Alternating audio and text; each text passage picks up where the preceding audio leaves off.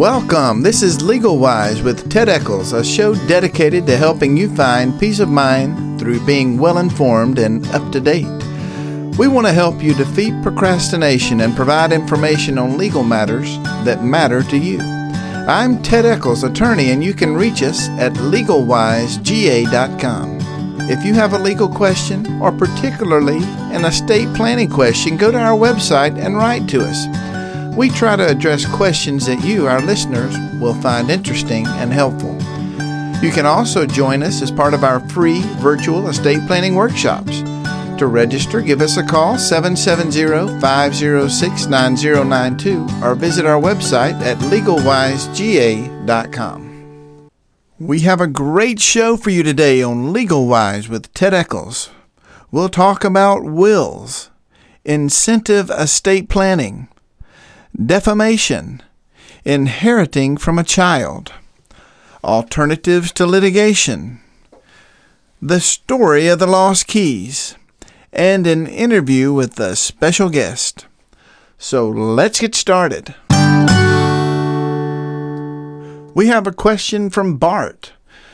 He says, My brother was a very successful businessman and owned numerous businesses when he died. He named one of his friends as his executor of his will and set up a generic trust for each of his adult children. Despite the trust, two of his children immediately quit their jobs, bought expensive cars and other toys, and just play all day. In my opinion, they are not contributing members of society, and I don't want that to happen to my kids. What can I do?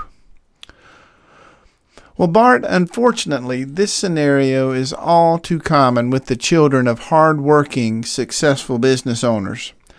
I've known some corporate executives who were so concerned with the development of their children that they hired life coaches to help guide their children into adulthood and teach them to adjust to being responsible with their inherited money, while at the same time they pursue a constructive career on their own. But that is the exception Many times, parents try to set an example for their kids and encourage responsible behavior. This can be continued with the use of special language inside of a trust. For example, a trust can be set up with incentive language in it that encourages the values that you believe are important. I've seen incentives such as rewards for graduating from college, rewards for staying married for 10 years, or even an incentive that pays out funds in proportion to the amount the person earned while working. These trusts are drafted by experienced estate planning lawyers based on your instructions so that it will encourage the responsible living that you want to promote with your kids. At Eccles Law Group, we enjoy helping parents or grandparents create estate plans that promote the development of good citizens and perpetuate a lifestyle of productivity. So, Bart, you can use the proceeds from your success to bless your family and promote a legacy of responsibility. Great question, Bart. You're listening to Legal Wise with Ted Eccles. If you have a question, visit legalwisega.com. Monica has a question. She says, My friend recently purchased a home and she asked me what will happen to her home if she dies without a will. Well, an important question, Monica. Your friend's entrance into the world of real estate ownership has changed her perspective on planning for her future. Like many other Georgians, she now recognizes that she has something worth protecting. I'm familiar with the situation where a single man died without a will while owning some real estate. Various members of his family are fighting to be in charge of his property. When there's no will, that person is called an administrator. And since he didn't have a will that indicated who he wanted to serve as the manager of his estate, the court is forced to hold a trial and determine who will be selected as the administrator. This process pits family members against each other and costs lots of money. In contrast, if you have a last will and testament, then you have a tool that can be used to appoint a person or a manager to manage the property of the estate after we pass away.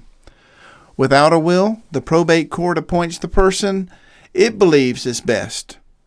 So, Monica, if your friend wants to select the person who'll be in charge, then she definitely needs a will. In addition, if there's no will, Georgia law will decide who will receive her property after she dies. Unfortunately, Georgia's choice rarely matches what the person actually wants. So, anyone who owns real estate, has investments, owns a car, or otherwise has any property, they need a will. But that's not all. In addition to a will, a person should also consider a power of attorney, which appoints a person to assist with property and assets during their lifetime. Without a power of attorney and a will, your friend is making it more difficult for her family to deal with her property, whether she's incompetent or deceased. Thanks for the great question, Monica. If you have a question for Legal Wise with Ted Eccles, go to legalwisega.com. We have a question from Linda. She says, My property was damaged in a storm. I hired a contractor to perform the repair work. Unfortunately, his work was not satisfactory, so I didn't pay him. In response, the contractor sued me, and his complaint contained numerous statements that are untrue, false, and, in my opinion, defamatory. Can I sue the contractor for defamation for including the false statements in his complaint? Well, Linda, I know that this has been a tough time for you because your challenges began through no fault of your own. You suffered storm damage and just wanted to get your house back to normal. Unfortunately, most insurance companies don't provide assistance in finding a contractor to make the repairs. Many times, if you have a loan, your lender may provide some assistance by monitoring the construction so that the contractor only receives a draw payment upon completing a certain amount of work. Well, in your case, it sounds like the contractor did not perform the work to your satisfaction. And in addition to not having your repair work completed, now you're facing legal action.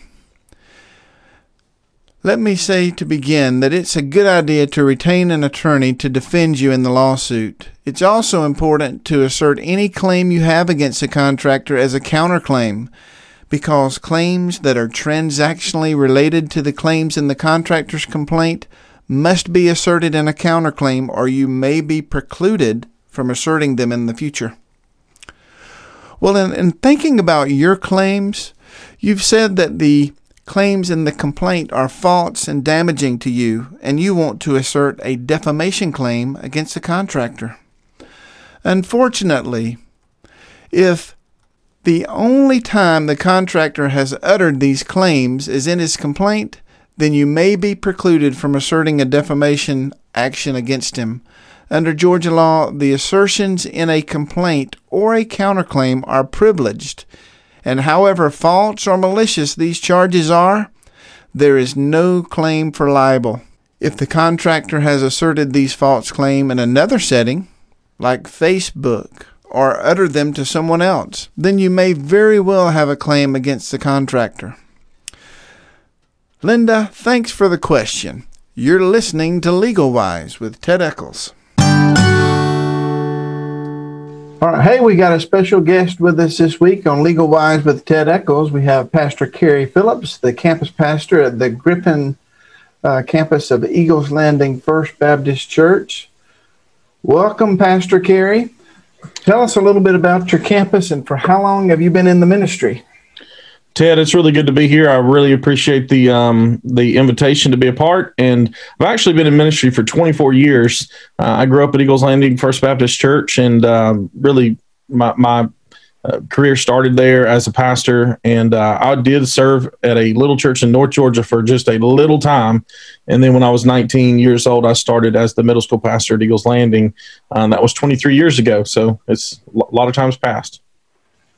So when somebody's going through a divorce or they've lost a loved one, how do you help members deal with the emotional loss and then the anxiety associated with the legal process?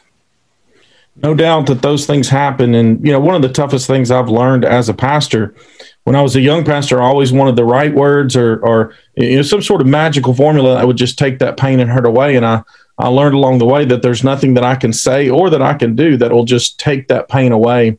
Uh, I have found that you know people really don't expect you to have all the right words or uh, even a formula that just uh, removes all the pain, but they do appreciate the people that just kind of are with them, uh, kind of walk with them through that loss. So you know, what I try to do is just make myself available. We've had a lot of loss in our church, even in this past year.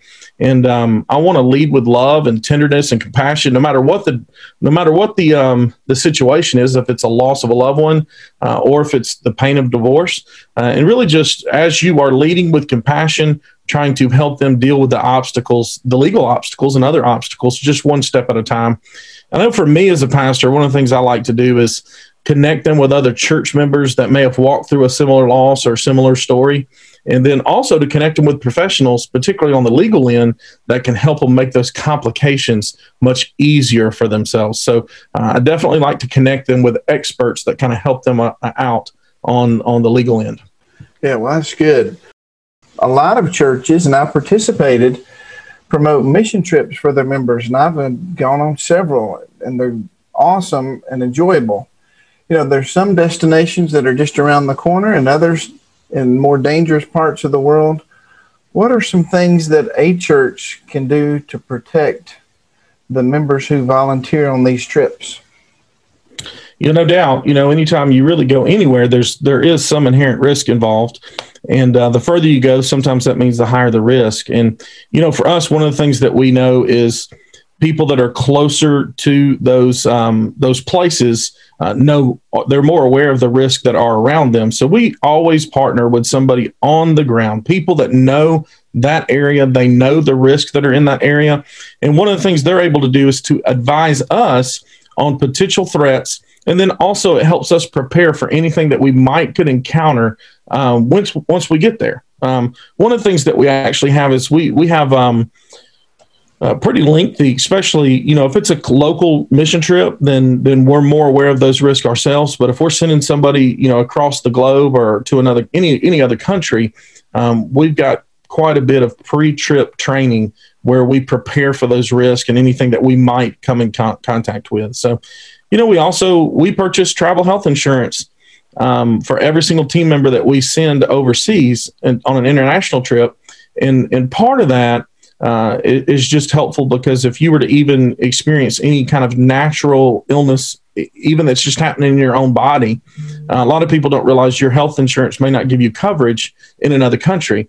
So we purchase health insurance for you. So if something unexpectedly happened, um, we can get you the appropriate medical care uh, very quickly and uh, and that's covered by that insurance. And then we also uh, that includes evacuation insurance. So if for any reason we needed to get someone out of the country quickly, um, we have insurance to help with that. So, you know, we're well organized. We try to stay together, and um, we really try to cover all of our health and safety security protocols in our pre-trip training.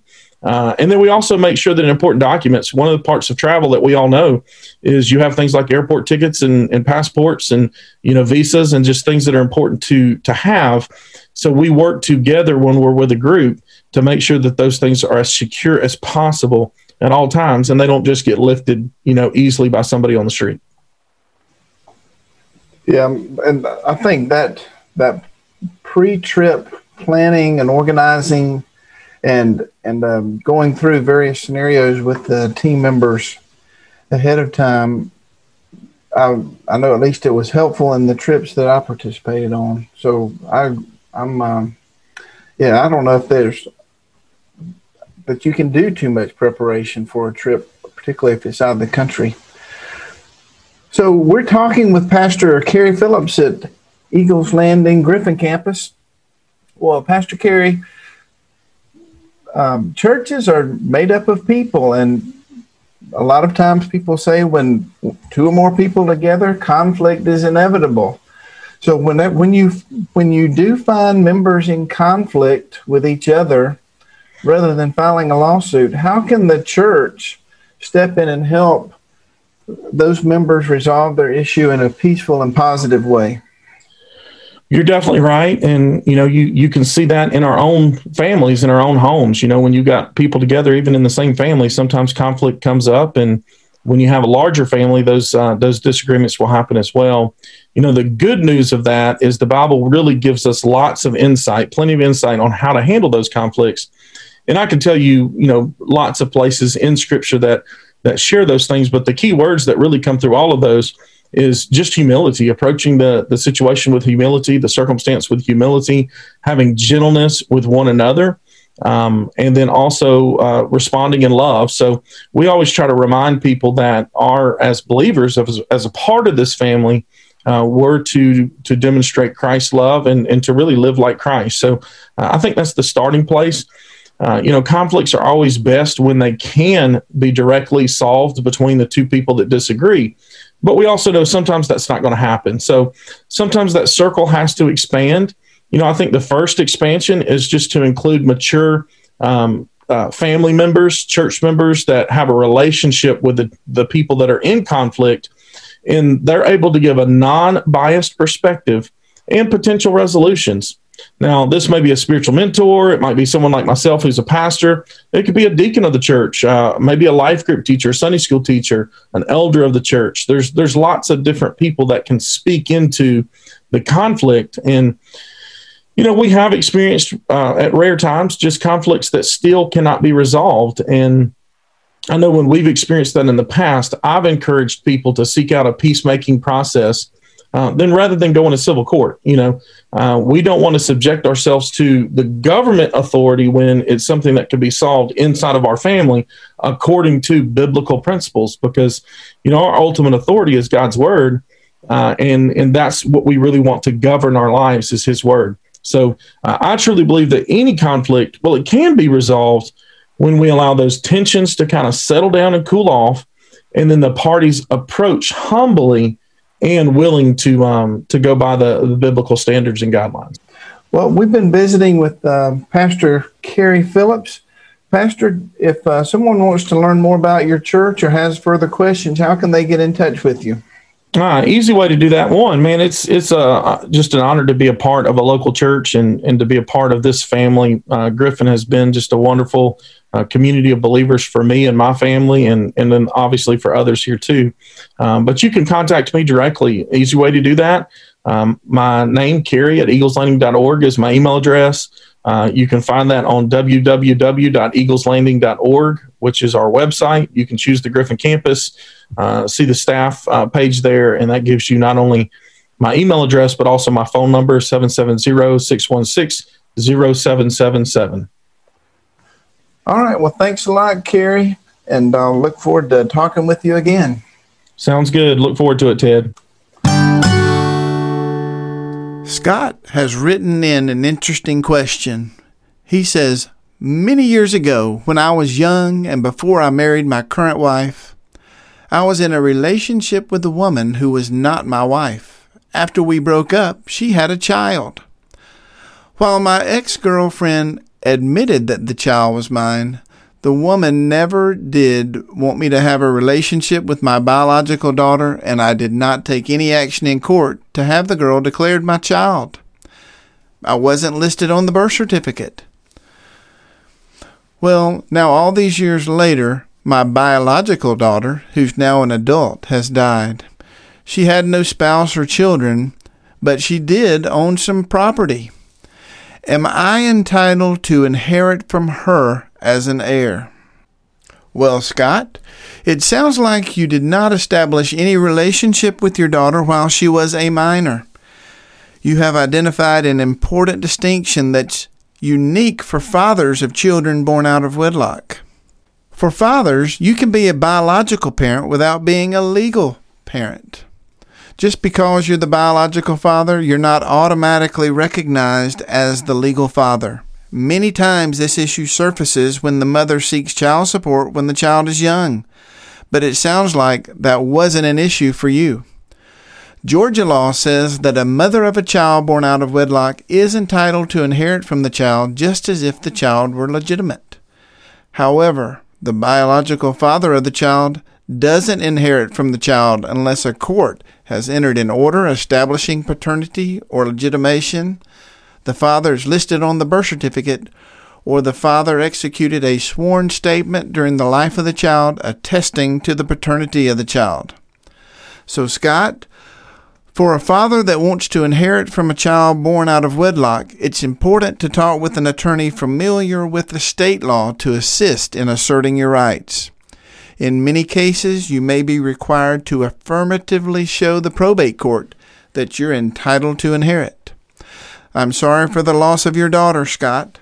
Thanks for the question. You're listening to Legal Wise with Ted Eccles. Larry has a question for Legal Wise with Ted Eccles. He says, I recently had a pipe burst and called a plumber that goes to my church. He came out and did some work, and I paid him. Plumber says he fixed the pipe, but I still have a leak, and it has now damaged my ceiling and my flooring, causing substantial damage. But now I can't get him to answer my calls. What are my options? Well, Larry, you always have the option to sue the plumber and try to collect some damages. You should be aware. I learned many years ago that litigation tends to drive the parties apart rather than helping to bring reconciliation to their relationship. This is particularly true in circumstances like yours. When your pipe burst, the plumber was your friend and you called him because you trusted him. He's also a fellow church member.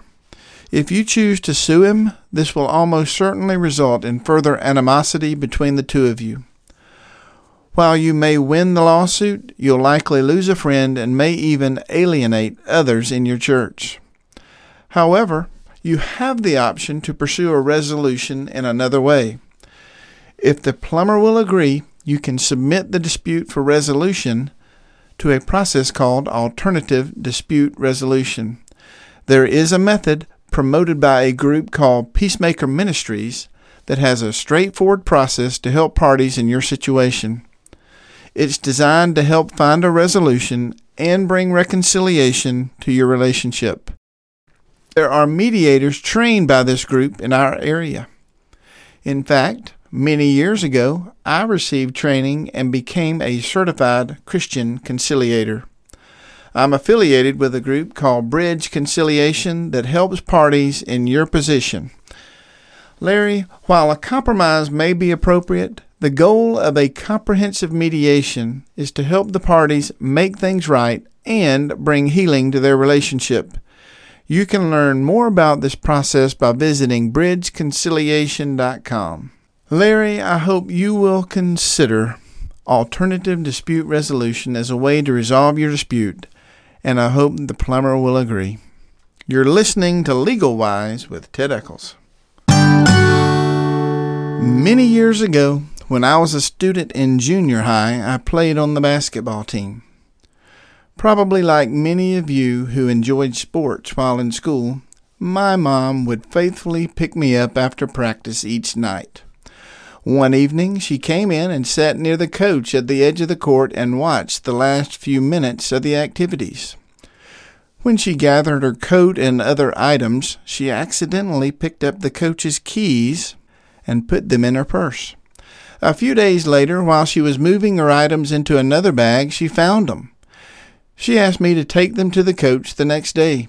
I dutifully delivered the huge ring of keys to the coach and placed them on his desk and explained to him what had happened. I thought that was the end of the matter. But later that day, the principal of the school summoned me to his office, and with a stern look on his face, he asked, Ted, why did you steal the coach's keys? Well, already on edge for being in the principal's office, I was shocked by the accusation.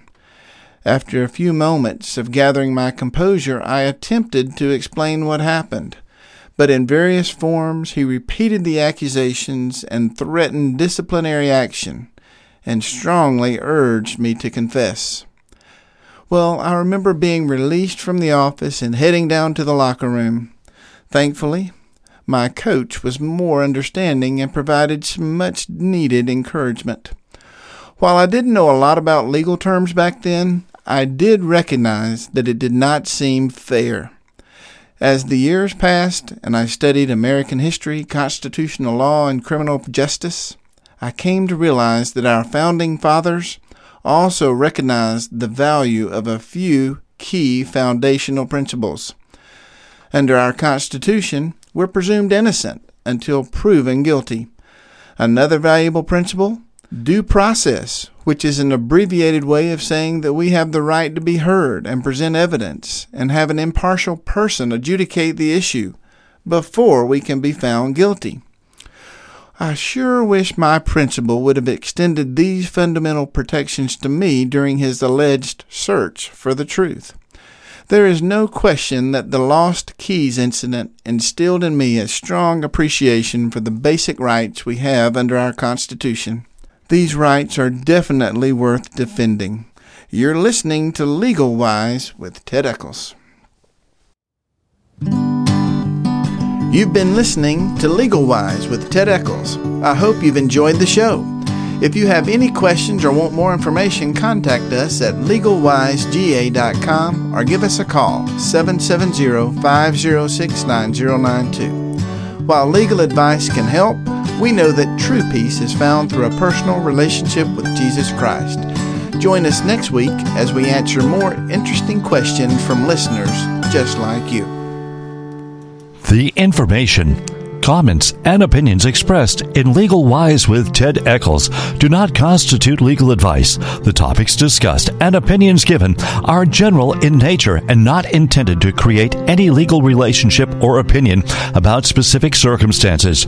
No attorney client relationship has been or will be formed by any communication or legal discussion, and no representation is made regarding your particular legal rights. For legal advice, contact an attorney actively practicing in your jurisdiction.